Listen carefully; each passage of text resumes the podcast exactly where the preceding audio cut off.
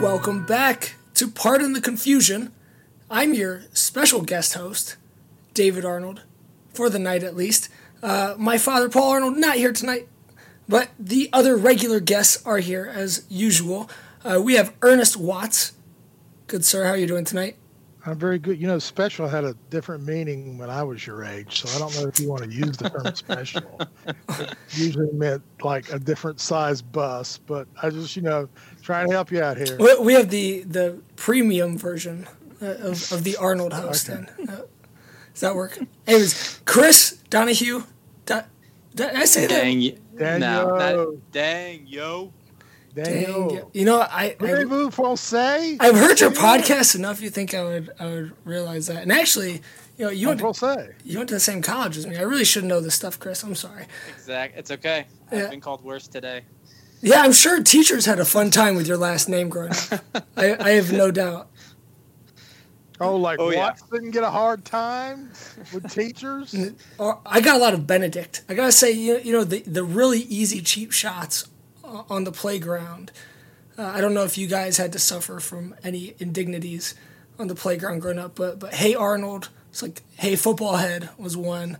That's uh, good. all the Arnold Schwarzenegger quotes and uh, eh, the good old Benedict. But thankfully, there's been enough popular Arnolds in the past 200 years to kind of dampen down the Benedict name. Ernest, did you have any, any bad nicknames on the playground? It's the kilowatts. There's always the kilowatts. Or what? Hey, what's up? That type of thing. Kilowatts. That's that's an awesome nickname. That's a, yeah, I like that. No, That's a it- it sports. wasn't. What's up? And uh, I actually had a couple of people picked up the Big E, which you know I played high school ball when Elvin Hayes was playing. So I felt like that really came from left field. So no, I never got any cool nicknames. I, Not that you can kilowatts. say- Not, not say on not that you can say on the radio. That's right. uh, That's on, right. on podcasts, not those kind of nicknames. But no, I never. I got teased for. I was usually the biggest kid, so that's you know Yes. that was the, that's how I got Y- teased. your your sons followed in your footsteps there too. yes, unfortunately, my grandsons have not. Yes, my sons did. All right, all right, Frenchie over there. What about you? Frenchie. Reggie, yes, you're gonna say, "Why does he just surrender?" Yeah, jeez. Uh, Uh, any so nicknames? I was, I, I was called Smalls on the, the baseball field, uh, and then I got called Chris D, but it was like Christy, so it was like a girl's name. so that was Oh, yeah. yeah. that sucked. But then college is when it really just blossomed with "Dang yo," and that was that was that was probably the high the high Appropriate. point of my life. Appropriate. You, you know, my, my wife's name is Amanda. She and she always kind of loathes the childhood nickname thing because I guess kids would be oh man, duh. Duh. Yeah, duh, duh. Right. Anyways, Well, as part of therapy, you made me remember one that I truly did hate. that's what we're here for, Ernest. That's what we're here for. Tennessee Ernie Ford, which you don't remember, was a performer, and Ernest T. Bass from Andy Griffith. It Sure. was this, Sure. oh, this really loathsome mongoloid type individual. I mean, he was just the, he was the stereotypical redneck, and I just hated that. And, and naturally, naturally, you grew up in Delaware, uh, and then moved, uh, you know, to the middle of nowhere, Well, North Carolina. So it kind of yeah. fit the profile there. Yeah, unfortunately, but Ernie- I, I blocked that out.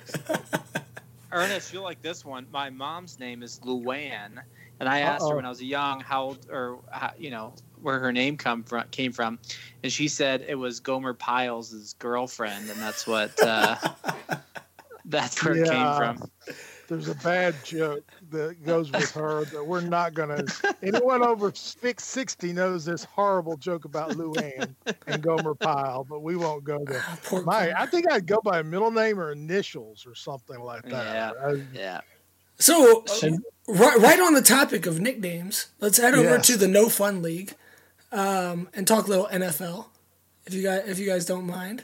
Um, sure, sure. This just in from uh, uh, Sam Arnold, Sam Darnold. Uh, I see dead people. Yes, I have I have I have beef with Sam Darnold. I'm officially declaring myself the best Darnold. Um, the More better than Darnold. Schwarzenegger. Better than Schwarzenegger. Well, the, the best Darnold. That's that's the Okay, key. So okay. my my name is David Arnold. In college, my ID. They assign you an ID for your email. Both Bowling Green and Toledo, the schools I've went to, uh, assigned to me Darnold at schoolinstitution.edu. Darnold. So so for a while it's been Darnold. I couldn't believe a person, a five star quarterback, was named Darnold. Uh, blew my mind about six years ago. I needed I needed the Patriots defense to give up ten points or more with one or few turnovers and Le'Veon Bell to rush for 70 yards. That's all I needed for Monday night to win my fantasy football matchup. My opponent had the New England D. I had Le'Veon Bell, and needless to say, I lost by like 30 points. It was it was a dead heat, dead tie going into the game. Uh, Sam Darnold, super disappointed. Uh, is it the mono or is Sam Darnold just not that great of a quarterback, Ernest? Or, or is the Patriots defense just that good? he didn't impress me at SC, but you just brought up a good point. And and uh, Chris, I'll let you know this too. Do you know how they identified me when I was in college hundred years ago? I don't know, Ernest. So, tell me. Social security number. Could you imagine that?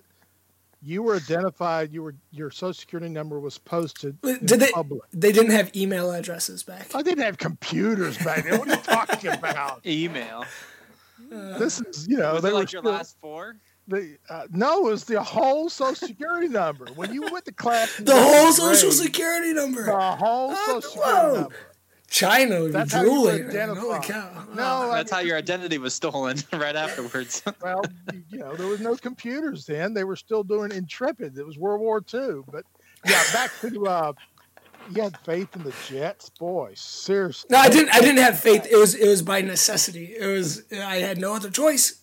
I had no other choice. I Le'Veon Bell. You know, you know, historically, the Patriots defense is giving up less points than the two all-time greatest defenses, which was the 2000 Ravens and the 85 Bears right now. I, this is a historical defense. I saw another statistic that said the Patriots are the first team to have a shutout uh, against some qualifier since uh, two shutouts on the road, I think, in the first six games, eight games of the season since like the 48 Bears. Uh, like uh, like a 1940s team. Uh, it's it's unbelievable the level of dominance from the Patriots. W- will it ever end? It will never end. We're, we're going to be stuck with Boston celebrating title towns. This is what we we asked for back when the Red Sox first won a World Series in 04, and we've been suffering ever since. We had no idea how bad it could get, how insufferable it could get. Um, yeah, but, but, we talk we talk about the offense. Can you name three defensive players off that team? Van Noy is one. Yeah. Well, he's suspended, oh, so I guess we have to count him.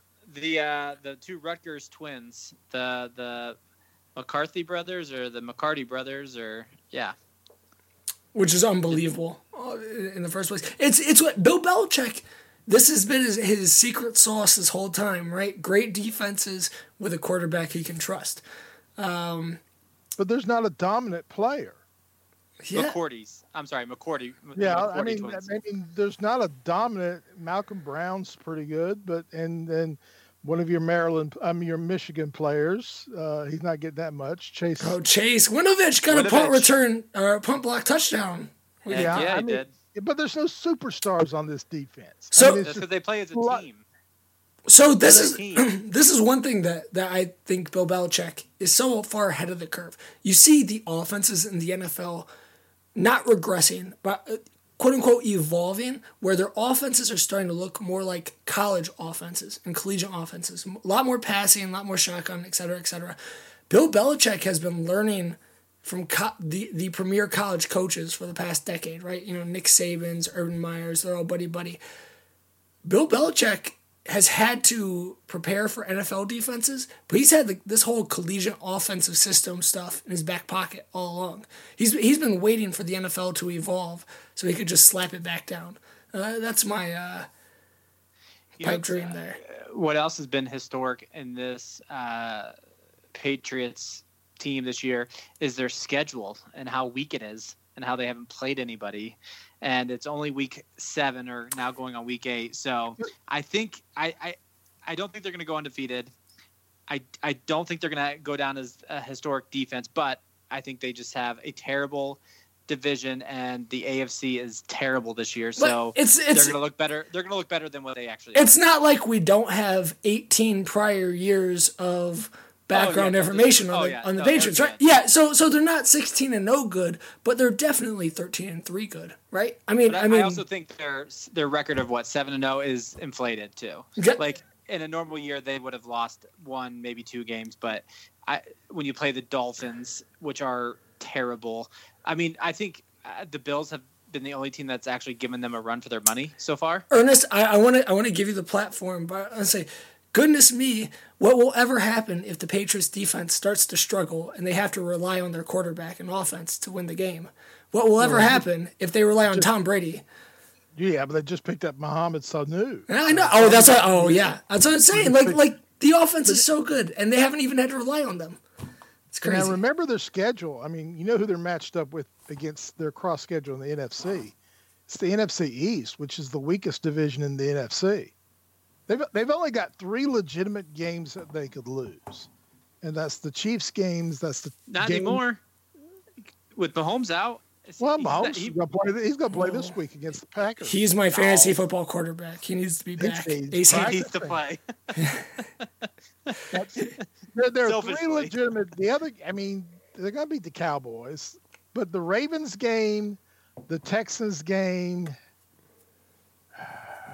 that that that might be. I'll Okay. throw the Cowboys in there. So- Maybe the Chiefs. Chiefs. The Chiefs, the Ravens, or the Texans are the only legitimate teams that can beat them. So let's let's talk about this for a second. Is this the best Patriots team? Also, acknowledging the schedule, is this the best Patriots team since that was it 15 and 1 team with Randy Moss and Tom Brady back in 2008 that lost to the Giants in the Super Bowl? Um, that was that was probably their best team ever, right? And Yeah, and they just got was really unlucky losing, you know, someone super glued football to David Tyree's head, et cetera, et cetera. Um, is this the best team that we've seen the Patriots put together in the 20 years of Bill Belichick? Ernest? No, No. no. This is maybe the fourth best. I mean, they, they haven't played anybody. Uh, right now, Mohamed Sanu is probably going to be, other than Edelman, their best receiver. They brought back Watson after they cut him, so they have no tight ends. The defense just plays as a great unit. Belichick schemes well. He'll come out and have 11 guys stand up and nobody get down in formation. He'll have like this kind of an amoeba defense. You don't know who's coming from wherever. No, this is the fourth best. It's just the AFC is really washed out. I mean, they're just it's just nobody they're really challenging them in their division, and and outside of the Ravens and the Chiefs, there's nobody really. Maybe the Texans to challenge them in the the entire conference. Chris, what do you think? I think they're, you know, I think they're definitely not the best since I think the the season that uh, Brady got suspended for the first four games and then they, he came back. I think there was so much fire in that team. I think they were so motivated. I think uh, I, I just don't think they have the fire right now uh, until they until they actually play somebody. So um, yeah, they're not. I don't think they're the second best that they've ever been. I think I think Ernest is right. So so Maybe third or fourth. let's move on to a new topic. But I have to say, if if you're not going to jump on the Patriots bandwagon, you might as well get on all aboard the uh, Sanu canoe, right? No, no Patriots bandwagon, but the Sanu canoe is pulling into New England and Foxborough. Uh, gonna, gonna take uh, taking all applications right now. Well, He's he's a fine number two receiver. He's never going to be your star receiver. He wasn't at Cincinnati. He was the number two receiver behind Green, and he was the number two receiver at, at Atlanta. I am surprised. But he's 30 years If old. If not the number three guy. Yeah, I mean he's 30 years old. It's, it's this is the point where you see wide receivers usually kind of production drops off. Now remember, he was a quarterback in college, so you're going to see some option plays, It's- it's all- and throws. It all comes back to Rutgers. It all comes back to Rutgers. But they don't think I don't think they need him to be the number one. I think they just need a deep threat, and that's that's what they're going to use him for. Because Edelman's their number one. If you need seven yards on a third down, it's going to Edelman. But I don't think they're going to use Sanu in that way. I think it's going to be trickery, like David said. But I think they just want to lengthen the field with Sanu. They just want a threat. They want a Yeah, threat. absolutely. They need Troy Brown. Anyways, um, let's move on though. But before before this becomes a Boston podcast, which is Boston's already insufferable enough, um, despite my Michigan connections with Tom Brady. Uh, 49ers, Jimmy Garoppolo, Patriots connection, so got connected somehow. Are the 49ers the second best team in the NFL? Is that crazy? Is Kyle Shanahan secretly a better coach than Sean McVay? No, they're not the second best team. Packers are the second best team. Don't say that, Ernest. They, They are. How many games have they won because of zebras? That's still a win. I mean, the- Yeah, that, don't project that on San long term. Francisco hasn't. San Francisco Yeah. hasn't played anybody yet. I mean, they are the Patriots West right now, and getting Sanders from Denver was a great pickup. I actually think it was a better pickup than Sanu was for the Patriots. And I agree. They're they're a team defense. Bosa and and and uh, the the kid from Stanford in the middle of the line. They have a great defense, but they're a run team. I mean, Yeah. they run it. They, they just are committed to the run, and they don't win. But Garoppolo is a kind of a he's a, he's just taking care of business there. They're not asking him to win games. He's just a game manager at this point. It's all right. We, one thing about Kyle Shanahan offenses that's amazed me, even dating back to the Cleveland Browns days. You know, he was the coordinator for the Browns when Josh Gordon broke the NFL record, the receiving record, um, a couple years ago. Then he moved to Atlanta. Kyle Shanahan knows how to utilize his best talents eh, and optimize them. And in San Francisco, you have a bunch of super talented wide receivers and running backs who are fast, right? Fast playmakers. I think um, someone quote me as the the 49ers depth chart running back is the fastest three running backs uh, from the draft combine out of the entire league.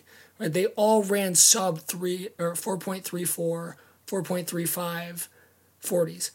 Just burning speed. Kyle Shanahan knows how to utilize weapons. Um, so But I'm- look at their record. Who have they played? The Bucs, the Bengals, the Browns, the Steelers, Steelers, yeah. the Rams, the Redskins. I mean, that's you know after you know this next month or so when they've got to play the Cardinals and the Seahawks and the Packers and the Ravens. Then I'll take them a little seriously. Right now, they're like the Patriots. I don't take them seriously Okay. because of their schedule. if you're not gonna take that dirty Packer name out of your mouth, who is the other second best team in the NFL? Ernest, is it Christian McCaffrey and Josh Allen? And those Carolina Uh, Panthers? well, if we go, No. t- if we go Let me, two just, and let me three, just stop you yeah. right there. No. Let me just stop you right there and say no. Well, our next three games are the Packers, the Titans, He's thinking and the about it. 49ers. He's thinking So if about we go we go two and one, I might talk about that. But you know, a team that I Seahawks. I Yeah. do, even though they went down this last weekend. I like the Seahawks. They just traded And for even though the for the Lions' best safety for no. Yeah, I don't even know why the Lions gave him away, but I trashed the Vikings three weeks ago, but I swear they're coming back. Cousins is starting to, and they're gone. They've committed to the run. They've, I love their defense, but you got some. You got a lot of strong teams in NFC. I mean, the, the Cowboys can right the ship. The Packers, the Vikings, the Seahawks, the 49ers. I mean, there's a lot of good teams there, and you're forgetting the real second best team. don't say the Packers. New Orleans We're just waiting for Drew Brees to come back. Ernest, Saints. I- I wanna- Why? Bridgewater's five and oh. zero. yeah, I want I want to pick this back up in just a second. Chris has to go, so Chris, before you leave, I got three questions to ask you. Quick fire. You answer. Me and Ernest will talk about them later. A. Who's your MVP in the NBA this season? Oh, uh, Steph Curry. I think he's got a story behind him. All right. He's gonna do. He's gonna do everything. There's. He's got no other help. So he's gonna go dominant. He's gonna have a huge. He's gonna have huge games, and I, I don't think he's gonna go to the uh, the finals. But I, I think he's he's gonna have dominant numbers. It's a regular season for Steph. I got you. Exactly. I got you. Okay. Who wins the NBA title in 2019 2020? Uh, we're gonna go with uh, your Lakers. All right. Oh for 2. All right, Chris. I see you. Yes, I was going to say. I'm just. I'm just teasing. I'm just teasing, Chris. All right, last question, and I, I am very much just teasing got the you. right town. Nationals are up one nothing on Houston. Who wins the World Series? Uh, you know, I hope it's Washington, uh, but for Verlander, uh, I, I kind of want him to be a first ballot Hall of Famer. And I think a, a second a second World Series would do that for him. So He- he- I, I I think Washington will. I think they'll go to seven. I really do, but I think the Astros will will take it. Verlander was a first ballot before he went to Houston. Get out of here, Chris. Get out of here. See you guys. Appreciate how it, man. How about those avalanche, Chris? How about those avalanche? All right. So I don't know how many weeks ago it was. Uh, Ernest and I had uh, a conversation on here, and and he told me uh, the Avalanche were, were picked to, to win the the cup, and I just I ripped him a new one, tell him no way, and then they ripped off seven zero and one in their first eight games for the best record that they've ever performed, losing I think it was two nights ago for the first loss in their season they they look pretty good. They got a young team, young nucleus. Nucleus. They they look good. They look good. Ernest. All right, I am- Chris. I am, the hockey guru. Just admit it. Yes. Thanks, thanks, guys. Chris Danyo. Dangyo. Da- Dane Yes. or Danga yo? D A N G Y O. So- Dang, Dang. yo. Okay. All right. All right, Frenchie. Get out of here. See you later, Chris. Au revoir, monsieur. Au revoir. Wait. S'il vous plaît, s'il vous plaît. See you guys. Roll along, you BG Warrior. Roll along. That's our, our alma mater calling card right there. Rolling along. Uh, Ernest, it's just me and you. Now you want me to give you the right answers to those questions? As long as, well, yes, I do. But let's finish our, our NFL talk and then we'll, we'll Alrighty. move along.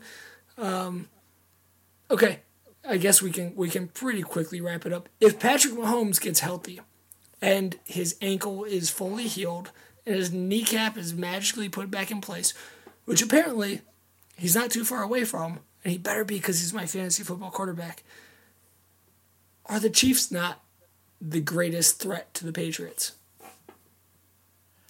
I don't know. I mean, well, first of all, depends. Is Andy Reid going to run him on fourth and one up the middle again? I mean, if he pulls those stupid plays, Yeah. I mean, LeSean McCoy might get the ball this next time around. how about kick the field goal? How about doing that? How about take the points?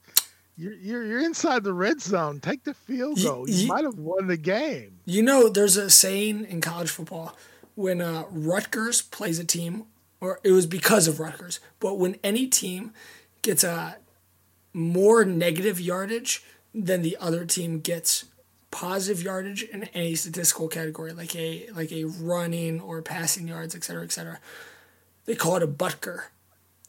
And I always think back to the Chiefs kicker, Harrison Butker, who, whose who- name is literally Butker, right? Yeah. Yeah, he went to Georgia Tech. He was actually signed by the Panthers, who traded him when Gano was having some injury problems, which again he had also this year. So, uh, but he missed. I think he only the Bears kicker last year. Parkey was that Bears pick, kicker last year? that's right. Missed more extra points than he did. I mean, he's very inconsistent. But I still, you know, listen. I got a quarterback laid up for my team right now because we've run him up the middle too many times. Uh, I know we got rid of fullbacks, and I understand spread offenses and all that, but I just you you you just run you don't run quarterbacks. I mean, I like option, I like the RPOs, but on a third one, fourth and one, when you got nine guys in the box, you don't run your quarterback. I'll tell you, fullbacks you need at least one on on the roster for those specific situations, because nothing beats a six foot five, two hundred and thirty pound man coming full speed ahead, straight up the middle. Yeah, and it's different because Cam Newton is literally a fullback as a quarterback, right? Like he size, weight wise.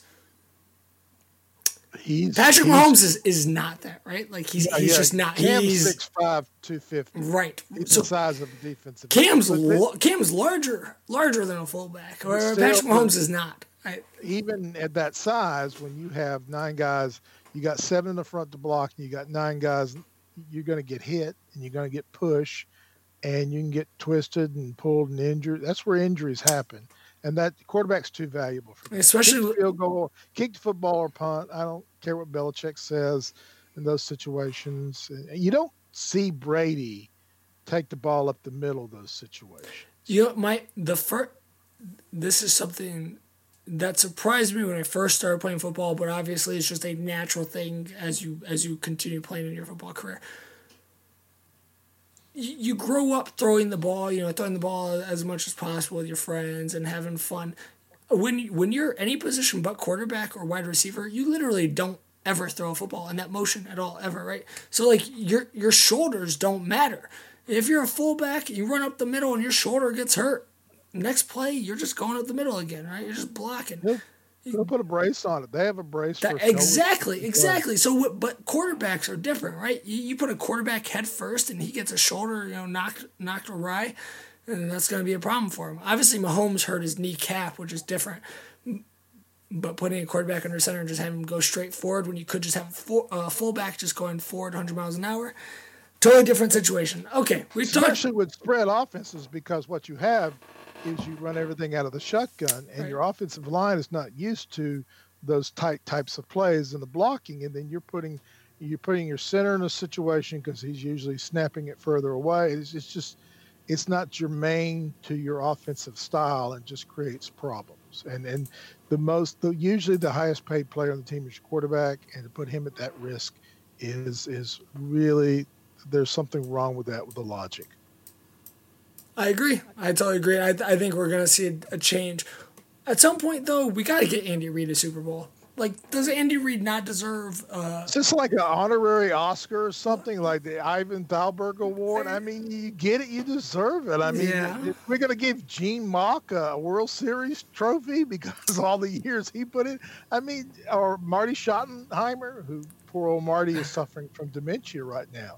He oh. actually lives in the Charlotte area. I didn't know that. But uh, you know, they're just hey, you, you next you're gonna say that uh, uh, Rivers deserves the Super Bowl, and I'm beginning to think that Rivers is the most overrated quarterback in the NFL. Oh, history, NFL history. Oh yeah, yeah. I mean, he just you look at his playoff record. A few times he's got into it, and and he's never really I always remember the game against the Patriots with the, the missed punt uh, at home. And I really think if they had won that and made a playoff run, they'd still be the San Diego Chargers. I only sympathize because Matt Stafford is probably not too far behind Philip Rivers when it comes to when it comes to matching up personal accomplishments versus team accomplishments.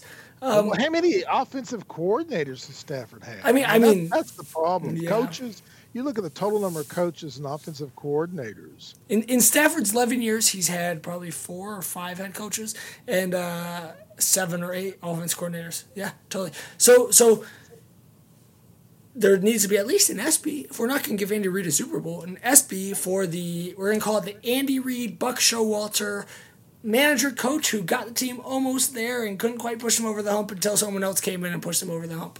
There's an unfairness in championships. I mean, ask Jim uh, Harbaugh. Jim, Jim Harbaugh is right there too. Jim Harbaugh, Jeff Hostetler should not be a Super Bowl winning quarterback. Trent Dilfer should not be a Super Bowl winning quarterback when Dan Marino only got to one Super Bowl. No. But it's it's this is the one sport in which one particular athlete cannot propel a team to a championship, unlike basketball or hockey, particularly with a hot goalie, or baseball with a pitcher in football, you the sheer numbers of the players because you only play half the game. That's why, and that's why some coaches who've gotten Super Bowls just just did not deserve it. And that's that's you know, Earl Morrall got three Super Bowl rings, and most people don't know who Earl Morrall was as a quarterback, or Jim Plunkett, who's not in the NFL Hall of Fame, had two Super Bowl rings. It's just the nature of the sport. It is uh, all sports, right? Nature of all sports. Yes. There, there's always well, football more than the other because a hot goalie can get you that. A good a good pitcher can win three games in a series and get you to the World Series or win a World Series. And in basketball, and it's it's it's funny how I was watching Kenny Smith uh, opening night last night. he was saying the transition in the NBA has been no one's looking for the big three anymore. They're looking for the big two. And what that's done has been able to make more teams relevant and more teams as potential champions because you don't have to get that third superstar. You can get just two and and you can win it, which is good. Again, we no longer looking at Golden State in Cleveland for five years. there's a good six or seven teams who could potentially win it this year. I agree. That was Yeah. that was our transition. Well, that's NBA, let's folks. well let's do it to the NBA because I'm ready for the NBA. Here we go. This yeah, is you only got eight months left to go to it. this is my well. I'll tell you what. The NFL, I, I, for all as much as I enjoyed the NFL, I, I find it kind of a little bit too sanitary, um, a little bit too professional, too clean. You know, the games happen. I don't think there's enough personality. You know, Antonio Brown has certainly tried to make it a personality that's driven league. college football is superior. It is. because it's in a tighter window. You are speaking my And- and- language. But but the inverse is, is true in this. The regular season of college football is far better than the regular season in NFL. But the postseason of the NFL is superior to the postseason of college football.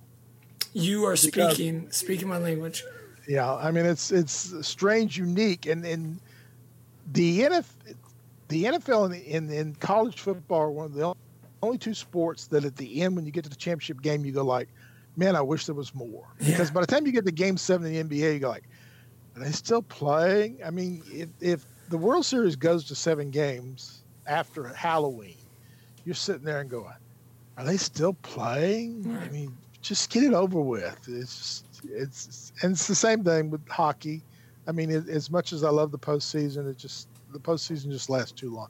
Any postseason that lasts longer than a month is too long. which is what this is a time for another day but uh i this is why i enjoy soccer so much is because each each tournament each competition is separate and unique where there where there's playoff tournaments and then there's the regular season and each are worth equal amounts but in Premier League, you don't have a playoff. Um, but it's just whoever you- finishes. But you've got all the UEFA and and all the other championships and, And and the English Cup. the english cup which the english cup is essentially the playoffs you know but but it's just separated and it means different things right so anyways let's move to the nba because that's what we were trying to talk about before i so rudely switched us back to the So I get the same three questions.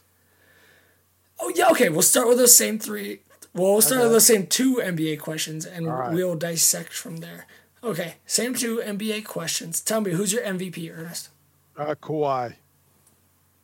okay and then who is your nba champion and we'll, we'll dissect Uh, from there Uh, and again, Chris had the right town. He had the wrong team. I think the Clippers, which is amazing if you had said this a year ago. I think the Clippers are the favorite. Let me tell you what, that opening night game, Ernest, with the Clippers having the home court, did it did it not feel and look and obviously the final results are different, but results can be a one off. You know, eh, they're not indicative of a greater picture. The Clippers having the home court last night felt like the Steve Ballmer era officially declaring itself as here. The Kawhi What? Leonard era officially declaring itself as here, where where the Clippers are the LA team right now, and the LA Rams might have booed Kawhi Leonard now, but in six months, the those same LA Rams fans are going to be buying Kawhi Leonard's jerseys and declaring themselves Clipper fans. You Right. know, Ballmer's looking to build an arena of his own in Inglewood, near the fabulous Forum.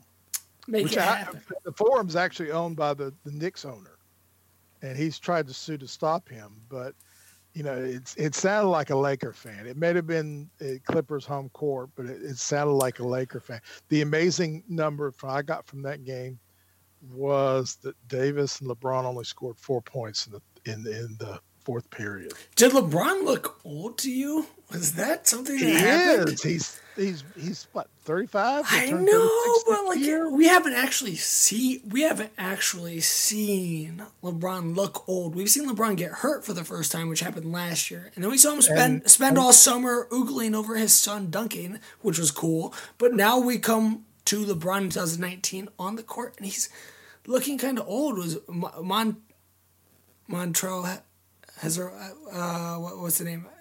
Harold. Montrezl Harrell. Yes, Montre- Montrez Harrell stopped LeBron, right? Uh, as well as he He's stopped always- pronouncing his name. I mean, he Yeah, looked like. Yeah, go ahead. He's always said that he's a LeBron uh, stopper. When he was with the Rockets, he used to claim that. I mean, it's it's he looked old last year because when you get old, you're more susceptible to injuries. Right, right. And I, I, think that's that's the problem. And and I don't know if they really didn't get the pieces. Now they may pick up something from the the Clippers and Lakers are now trying to pick up Iguodala from the the Grizzlies, which you know they the Grizzlies have said they're not going to let him buy him out of his contract. They want to trade. They want assets. And the problem is neither the Clippers or the Lakers have a lot of assets to trade, but he he, he could be that you know a, a nice piece. And we got to remember last night. It's easy to forget. Paul George was sitting there in a in a, in a suit. He didn't play. That's right. You, so you've already got your stopper. Yeah. Yeah. I mean, it, it's people rag on the NBA and say they don't play defense. That's the lockstep response. People that are not NBA fans, and I venture to say, if you saw that fourth quarter last night, yeah, that they play defense. And the Clippers are defensively a better team than the Lakers. Lakers may have more offensive power, but I think in a fourth quarter they they have guys who can not only Kawhi, and I think Kawhi's offense is getting to the level of his defense. I, I think that that defensively, him and Harrell and, and, and Patrick Beverley, you got some of the best defensive players in the NBA there.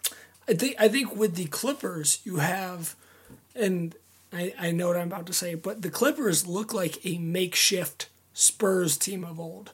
Right? They they look like a team and I know Kawhi used to play for the Spurs, so that's a that's a dumb like obvious comparison, but I I think it's unique in the fact that the Spurs built their rosters with with, with a a team that could play defense and B, their secondary parts scored and were scorers just enough to to propel their team past whoever they had to play. But but they stood on their morals when it came to defense, right? That's what made the Spurs of old great. Uh, and, and I look at the the Clippers, and they just have so many defensive parts. It's like, can this team be good enough on offense to actually make a difference? They have Lou Williams, and you're so right when you say Kawhi Leonard has been a defensive stud with a great offensive game his entire career. But now he's entering this pantheon where he's the best defensive player and he's potentially one of the best offensive players as well. And we saw that with Toronto's run last year. He's just entering a new era and and it's crazy to me that we're seeing LeBron have his potentially there's only been one game, but his first dip as as the best player in 20 years, you know, 18 years. They've got some great pieces when you look at JaMychal Green, who was a starter at Memphis, and, and, and Landry Shamet, who is an underrated. A lot of guys who play multiple positions. Maurice Harkless, who was underrated when he was Portland's, and, and they got a rookie by the name of Terrence Mann, not the author in uh, the, the the movie with. Uh, well, what's the baseball movie where they go in the field with the uh, the the what's oh I'm blanking out now. Field of Dreams. Field of Dreams. Yeah, it's not the James Earl Jones character in Field of Dreams, but and Patrick Patterson in there. I mean, they've got a lot of depth, a lot of versatility. All these guys play defense very well, and I like when you get past the two stars. If if the complementary players are much better than the Lakers, and, and I'm a big Danny Green fan, and Danny Green's a big asset for the Lakers, but the reserves are just some so much deeper and better than the Lakers. Lakers were hamstrung by those big contracts of, of, of Davis and and uh, LeBron that they couldn't spread the wealth, so to speak, and bring in players. I, I think they will make a big pull for Iguodala. So, but the thing is, for me, the Lakers do not need another defensive person as much as you know they've got Danny Green, they've got AD, and they've got LeBron. At this point, LeBron might be closer to Draymond Green than he is to a super superstar. That that's that's my worry with LeBron. And so what they need is they need a and I, obviously this is going to sound dramatic, but they need like a, a prime era Dwyane Wade. They, they need a Donovan Mitchell would would be the the equivalent. They need someone who is a slasher who is athletic enough to get to to the rim but can also shoot, who can make plays happen. The, the type of thing that LeBron could do in his prime that maybe as as he's aged into his first real regression season is not able to do anymore. That's the one thing I think they're desperately lacking, and I don't know who that is. You know, I mean, maybe trade for like Isaiah Thomas and see if he can do it. I mean, that's a poor man's Isaiah They, Thomas. they tried that. I know, I know. He was yes. on the Lakers squad. I mean, I mean, he was on the Cavaliers with LeBron. yeah, I mean the, the the depth. I mean, the East is even worse than we were last year, and I didn't think they can do that. But the West is so packed. I mean, there's a very real chance the Warriors may not make the playoffs. Could you imagine if Kyrie went to the Lakers? Like there was rumors because Kyrie is the perfect.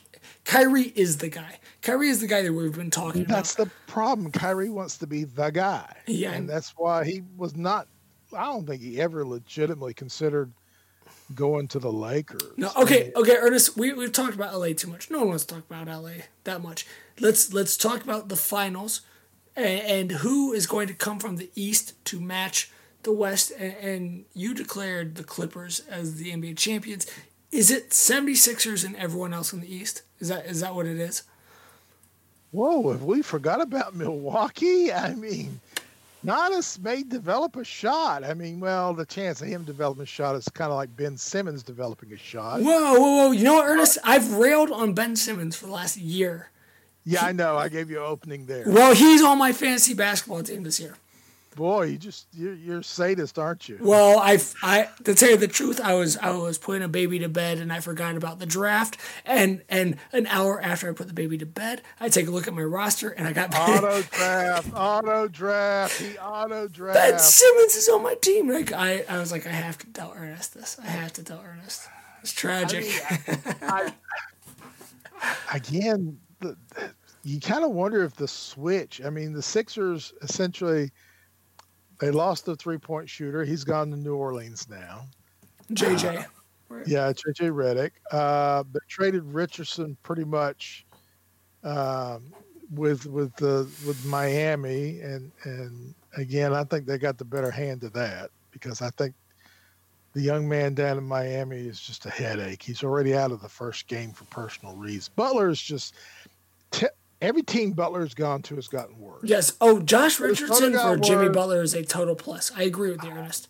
I mean, he made Minnesota worse. He caused problems there. I, I like Richardson. I, I think he's a young player that can grow.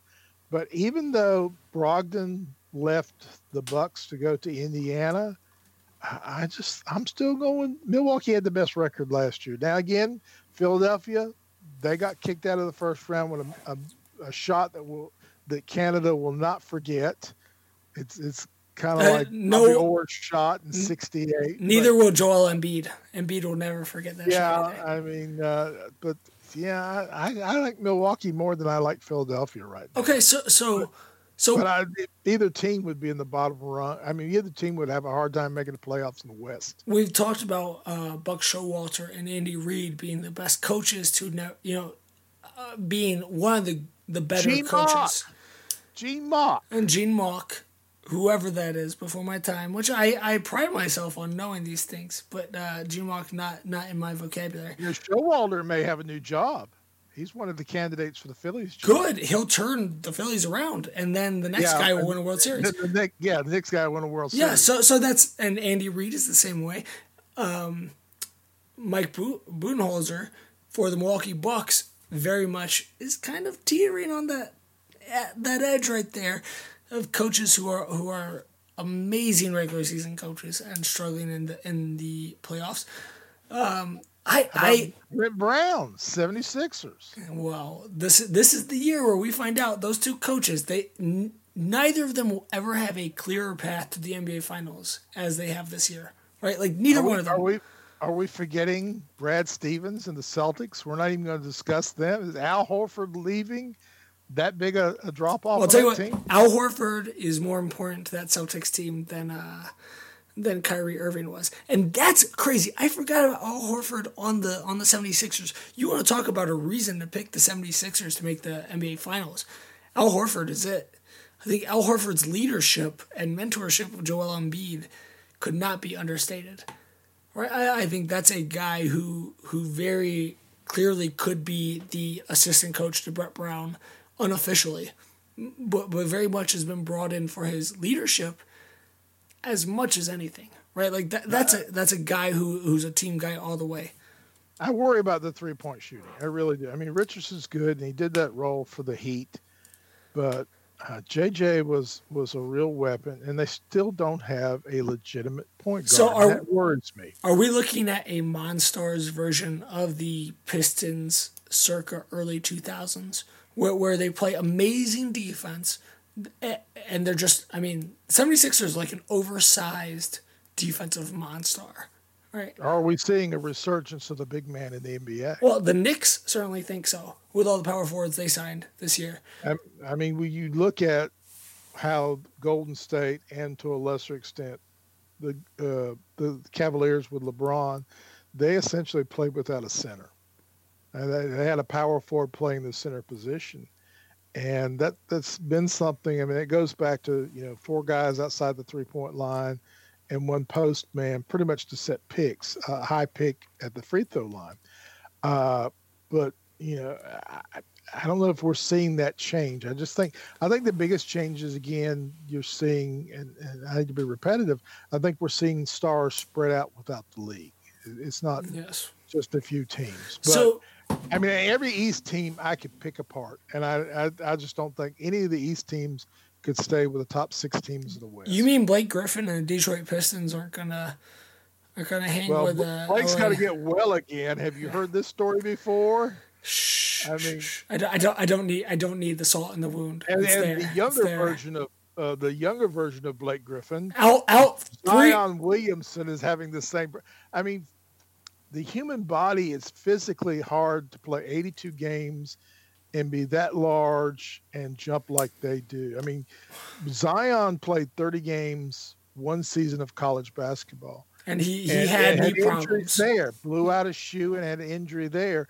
To see that extrapolated over, if you make the playoffs, you're looking at 90 games, but the regular season, 82 games.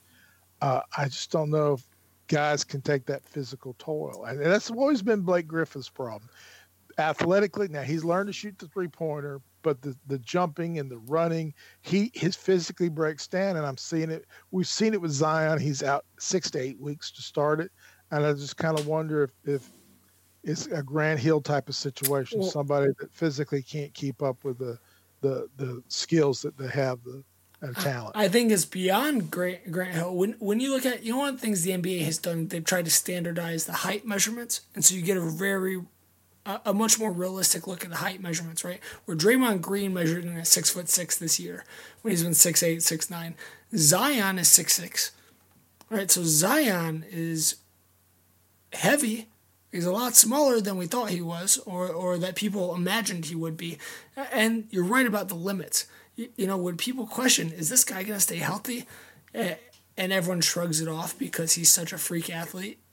But David, when they did the measurements, they did it without tennis shoes barefooted. No one plays barefooted. So That's that true. The, that was the dumbest thing. And Whoa, again, but that much difference. I mean, if a guy, uh, Bill Walton purposely would have himself listed in programs as 6'11 because he thought if he was listed as seven foot he would not be relatable. The kevin durant syndrome. You know kevin durant has always has always asked to be listed as three inches shorter than he really is. Um, and that's again that's relatability because seven footers that goes back to Chamberlain and, and Jabbar. Seven footers were considered uh, not part of the norm, and they, you know, even referees to a certain extent would not give them the doubt on call. Shaq, it's the same thing. Shaq was never officiated correctly because of his size. Well, okay, so so I was the point I was getting to. I'm glad you said Shaq. I think people wanted Zion to a certain extent, Giannis as well, but Giannis and Zion both have made people's imaginations think back to Prime Shaq, different parts of Prime Shaq, where I think I think Giannis reminds people of young Shaq and, and the movement that Shaq had, right, right, and and the dominance that he had, and then Zion I think reminds people of what if Shaq stayed in shape, but just got bigger as he got older. But well, it, it, turns out that Zion is so much is so much smaller than Shaq, I think I think Zion. Can I tell you something interesting? And I'll let you speak. Okay. Zion, Zion's best comparison, for me personally, when when I think of Zion to the NBA, reminds me of Reggie Bush to the NFL. When I think of Reggie Bush as a college athlete, he was so much better as a pure athlete than literally everyone else. He could spin, he could go backwards, he could basically look like Barry Sanders on steroids in college. As soon as he got to the NFL against talent that was that was equally sized and equally, you know, had the speed and the agility athletic wise, athleticism wise, Reggie Bush was reduced, and it took Reggie a good five years to figure out that he could be a an above average running back if he just stuck to being a running back and not trying to score a touchdown on every play. Zion, I I genuinely think when he plays against NBA competition, they're going to expose his weaknesses in a way that that no one in college ever could.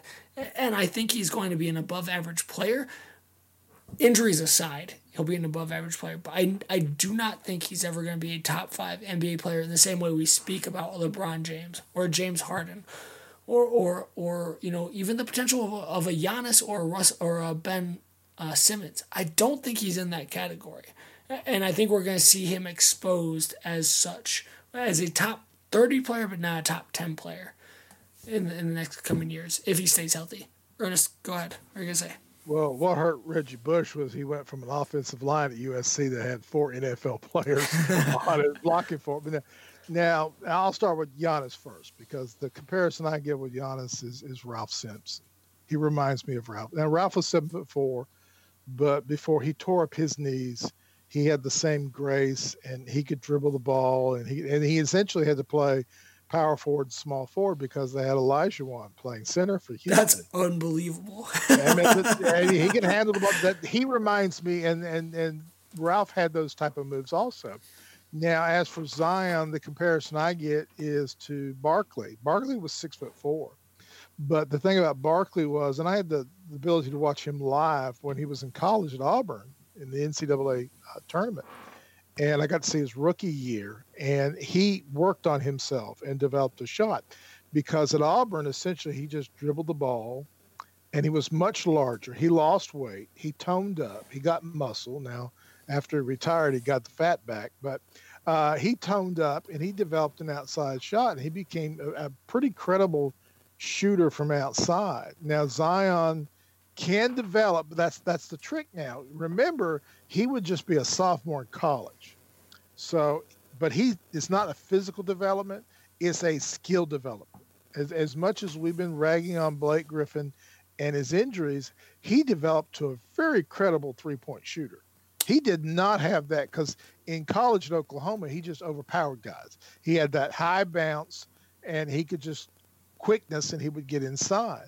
I mean, I saw him go against Hansbrough for Carolina, and he pretty much abused him. But Carolina still won. Had to throw that in. If if Zion commits to developing an outside shot, if he commits his ball handling skills at his age, he can. But right now, he is not an all star. Right now, he is a starter who shows flashes. But I worry about physically. He's going to have to tone up. That's, he's going to have to muscle out. Yes. And Barkley went through the same thing. Or he can be like uh, Davis, Big Baby from LSU, who kept eating when he got in the NBA, or Robert Traylor, the round mound of rebound. Shawn Kemp. I mean, we've had we've had big players, Shawn Kemp. I mean, you had guys who physically were large like a football player, but when they got into Larry Johnson is a good example of that also. Larry Johnson, when he came out of Vegas, uh, was he was an interior player, but he was six six at best, maybe six seven, and he developed an outside shot. Everybody in New York remember that four point play in the playoffs uh, against the Pacers. So if he can develop, and he's got a pretty good coaching staff now. Alvin Gentry is an underrated coach, and there's a pretty good group, but but it's going to be on him because he's not going to have five coaches coddling him like he had at Duke he he's going to be given the opportunities. But with a rookie contract, if he doesn't develop in three years, I don't care what kind of shoe contract he has, he won't be at the Pelicans. Glad he cashed out with that shoe contract. Um, I yeah, I, I mean, uh, uh, who was the guy? Uh, uh, Starbury. I mean, a lot of guys have shoe contracts. Stephon Marbury uh, had to go to China to make his money. I'm just glad he did before anything bad happened because I all those comparisons were very apt. Um, I, I think when I think about Charles Barkley in this era, you know, what is Char- what is a player like Charles Barkley in in 2019? What is he worth to a team? What what kind of value? Because because Zion very credibly could very much be a Charles Barkley, and I just don't know. Is that a max player? Is that a, is that Draymond Green? Is that is that? Yeah. No, no. Draym the the ball handler, the ability to play. Barkley was not the defensive player that Draymond is. Draymond has the ability to to, so, take so, on your best player and, and just shut him down. And remember now, Barkley falls in your category of honorary championships. He never got one either. Even when he had Pippen, when he was with Houston, or even when he was uh, with uh, Thunder Dan Majerle, uh, with Phoenix and Kevin Johnson, he just, uh, again, Barkley could not win a championship by himself. He was not a leader per se. But now he did develop, again, he made himself a better ball player. Because when he came out of Auburn, everybody thought uh, Chuck Person, uh, the rifleman, was going to be a better NBA player. And right now, Chuck Person is serving time for taking money from Adidas for Auburn. Oops. Oops. Yeah, sorry. Oops. All right, so we've talked Zion. We've talked we've talked uh, the Eastern Conference, we've talked the Western Conference. Let's move to baseball. Let's wrap up after this last question. Who right. who will be the most surprisingly good team of the NBA? And when I say that, I mean think back to how the Portland Trailblazers made the Western Conference Finals last year. Who is the team that we're going to look back after the end of the season and be like regular season or playoffs and say that team reached their their potential and even maybe past their potential if not accidentally but but all the cards aligned and and they did better than they ever should have and they should be very satisfied with that with that finish. Team that will be the most dangerous in the playoffs. You're saying it could be it could be playoffs, regular season. The team that surpasses expectations to the greatest degree. This is an easy one. Is it the Denver? Utah Jazz. No, Denver's already good.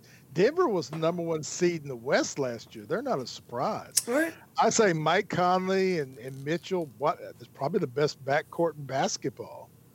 I, I the Utah Jazz. I think is a team that could get home court advantage in the first round of the playoffs. Bojan Bogdanovic as an addition, and then uh, I, I, just like Conley and, and, Mitchell in the backcourt. I just think that's and is the best backcourt in basketball. I like that backcourt better than Houston.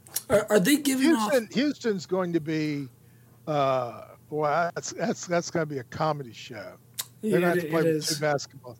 But you know who I feel bad for is is Morey, the general manager, he, he's gotten a lot of heat this last week.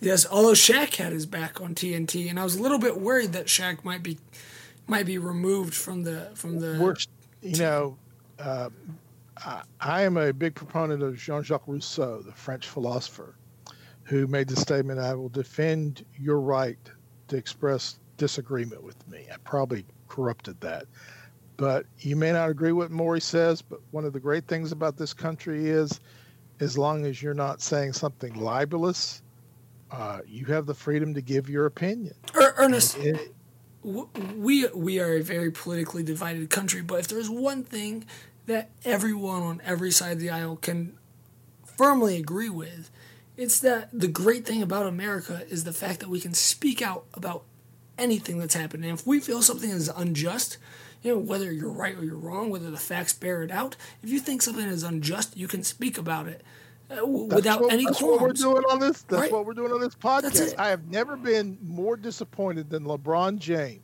Me too, man. And I'm such a LeBron backer. Comment. I love LeBron I mean, too. He he put his business interests in front of a person's ability to mm. express, and to, to say that Morey, uh, to basically say you know, that he didn't know enough to comment. I don't care. He has that right. We have the right to be wrong And that's the great thing. That makes the difference between this country and China. Talk about the great, um, the Great American Man podcast. There's literally nothing that makes America greater than the fact that we can say things against the government. We can dissent against the government. We can we can disagree to the greatest extent and not fear retribution, right, on a violent scale. And and the fact that Hong Kong is, is dealing with what they're dealing with is so against every single value of American society. And LeBron, I am the biggest supporter of LeBron. He has done amazing things in Akron, right, with the, the school that he built, the public school that he helped build. You know, he's been such an influence in the community to not say the things that Shaq said last night, two nights ago on TNT, just really disappointed me. And because China can't control those people, China accidentally I don't want to say accidentally, but they, they invited the NBA into their society. And NBA players have as big of a platform in China as literally anyone else in the entire world. If LeBron stood with Hong Kong, China would have no choice. They would have no choice in the matter, right? So so I don't think LeBron realized the type of influence that he truly has. And and if he did realize it, that he chose a very sad and un-American yeah. decision not yeah. going to lose that market. Cuba for years banned any Major League Baseball games from being broadcast. Yet the people in Cuba knew all the Major League Baseball players That's because, right. you know, we're in a world now where access cannot be denied. I mean, that's just the technology is to that extent. And like I said, and whether it's any country, uh, players have to, I mean, nothing else summarizes, pardon the confusion, that everyone has a, a, a, a format to say stupid things. And that's what we do every week on this program, on this podcast.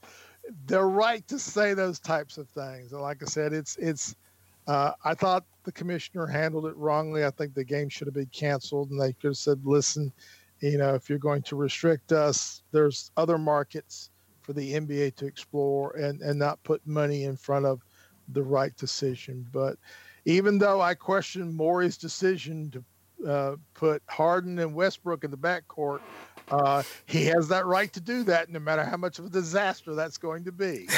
but back to your original question, Utah Jazz. I, I think Snyder is a good coach. Uh, he showed that at Missouri before he got into some probationary yeah, matters. Future Duke head basketball coach Quin Yeah, well, I'm not so sure about that. We'll see. Uh, K's going to be there as long as K wants to be. Uh, Quin's still like 45, which is crazy. Uh, uh, yeah, but uh, he he's doing well enough in the NBA. I think he I think he's a better NBA coach than he is a college. I agree. I agree with you. I agree with you.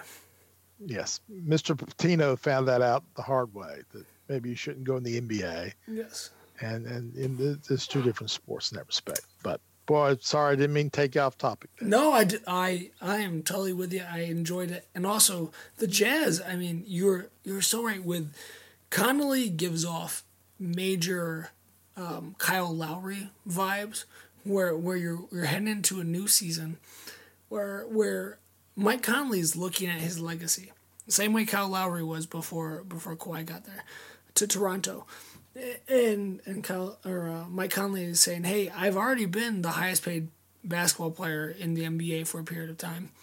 Uh, don't forget uh, the NBA Defensive Player of the Year, Rudy Gobert.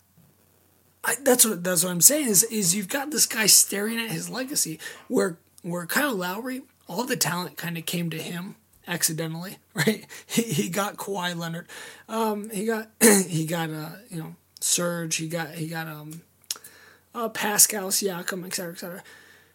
Conley is going to the talent, right? He's going to the talent, but all of a sudden you put put him in the situation similar to Kyle Lowry, where where Conley has uh, a superstar beside him in in Donovan Mitchell, who I do think is genuinely potentially a superstar on a Dwyane Wade type of level. You've got Rudy Gobert, who is a regular season quote unquote player, but is just an all world talent, right? If you can, he's, he's, the new Marvin Webster. He's the recent human eraser. If you if you can utilize him correctly in the playoffs, I mean, you've got something special, right? And then you've got Bojan Bogdanovic from Indiana, the Pacers, who single handedly guarded LeBron James two years ago against and took the Cavs to seven games. Whether or not you want to say that was a fluke, uh, the dude is a very legit small forward size guy, right? So you've got real talent on that team. Who, who Don't forget, don't forget Jeff Green. You got that veteran presence to come off the bench. Jeff Green is that type of player. Jeff Green is good for for 10 points a game in the regular season and he's good for 130 plus point performance in in the postseason every year, right? Every year, unless he's playing for the Wizards. but but that's what he did with the Cavs. You know, LeBron loved Jeff Green for that exact reason. Uh, yeah, I totally agree with you. I totally agree with you. All right, let's wrap this up. Let's move from the from the NBA to baseball. I don't want to belabor the point because baseball will soon be over, and we can put it to bed for another four months. Who's going to win the World Series, Ernest? The Astros or the Nationals? As much as I hate hearing that Baby Shark song all the time when they play in Washington, uh, Nationals have momentum. You- just go with the hot hand. Uh, you know, you- you slay the beast in Game One, I, I, they've already got home field advantage. I've I've seen Soto play for two years. Uh, the, the one problem with baseball is they just do not know how to market their players. Acuna with the Braves, Soto with the National. I mean, there's great young talent. Baseball is so bad. Baseball is the but they worst. don't know how to market. No one knew who Soto was, and he came in second for Rook of the Year against uh, with Acuna last year. And you look at Alvarez and, and Tucker with Astros.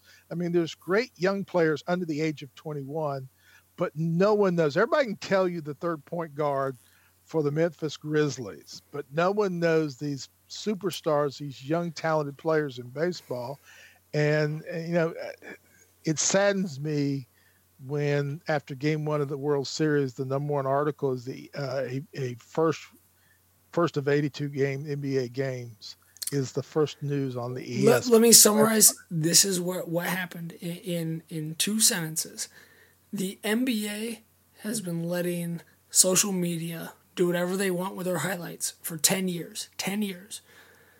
Baseball in 2018, 2017 18 was the first year they let social media use their highlight clips without claiming copyright and and that's where it is. You know, baseball defended their right to be the only ones to post, you know, short 10 second clips.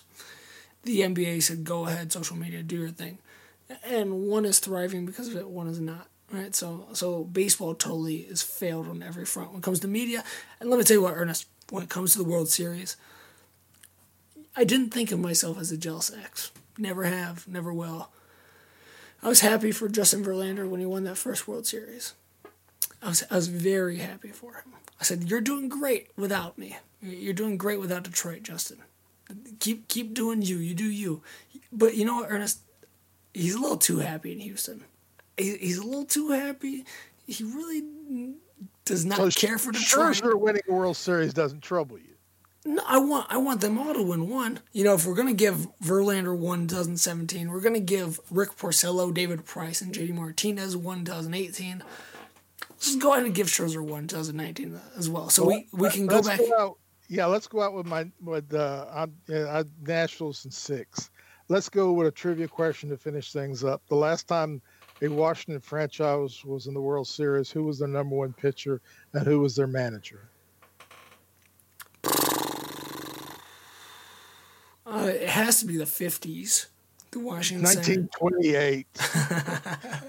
Whitey Ford. Big Train Johnson and Bucky Harris, who was 22 years old, was the manager. Herbert Hoover was the president the last time Washington was in the World Series. Well, the last time there was a Great Depression. Well, how prescient, right? Uh, well, I was going to say, and, and three stadiums ago, and, and they were called the Nationals and Senators. But uh, yeah, I'm, it's always good to see uh, a team that hasn't won a World Series get a chance. Wait, three stadiums ago. And, and, and you know, the only major league team that's never been to a World Series is. Only major league team. Tampa Bay. I'll give you oh, a no. clue. They have the all-time record for the most wins in the regular season. Whoa, whoa, whoa, whoa, whoa! I really have to think about this for a second. All right. It's the only team never to be the World Series of all the franchises. They have them. Oh, the Seattle Mariners. Yes, they have the record for the most wins in the regular Bret season. Boone, Bret Boone, Ken Series. Griffey Jr., and uh, Lou Piniella. that's manager. right, 2001 Seattle Mariners. Jay Buhner, Buhner, Buhner, Buhner. And they Buhner. they had they had, Sorry. they had another. Call back to a movie there. Sorry. I'm thinking of a very uh, famous ESPN cover where it's Bret Boone, Ken Griffey Jr., and uh, it might not even Jr. might have been gone. I don't know, but uh, Junior was on that team. That was before A Rod. it was before A Rod, and there was Uh, there was another outfielder. Uh,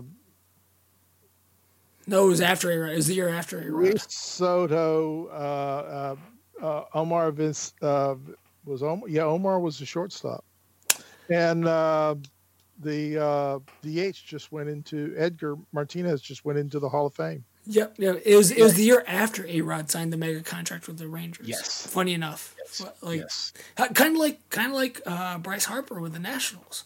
Uh, yes. I still think Bryce Harper should throw out the first ball at Game Three, folks. troll, troll to the data. Oh yeah, and on that point, welcome to or goodbye. To pardon the confusion. It's been fun. Never confused over here, Ernest. Never confused. For Chris Danio, this is Ernest Watts, and The greatest podcast, David Arnold. Right. All time. Very legal, very cool. Catch you on the other side, Ernest. Pardon the confusion, David Arnold. I See you guys see later. ghosts. I see ghosts. Do swidania.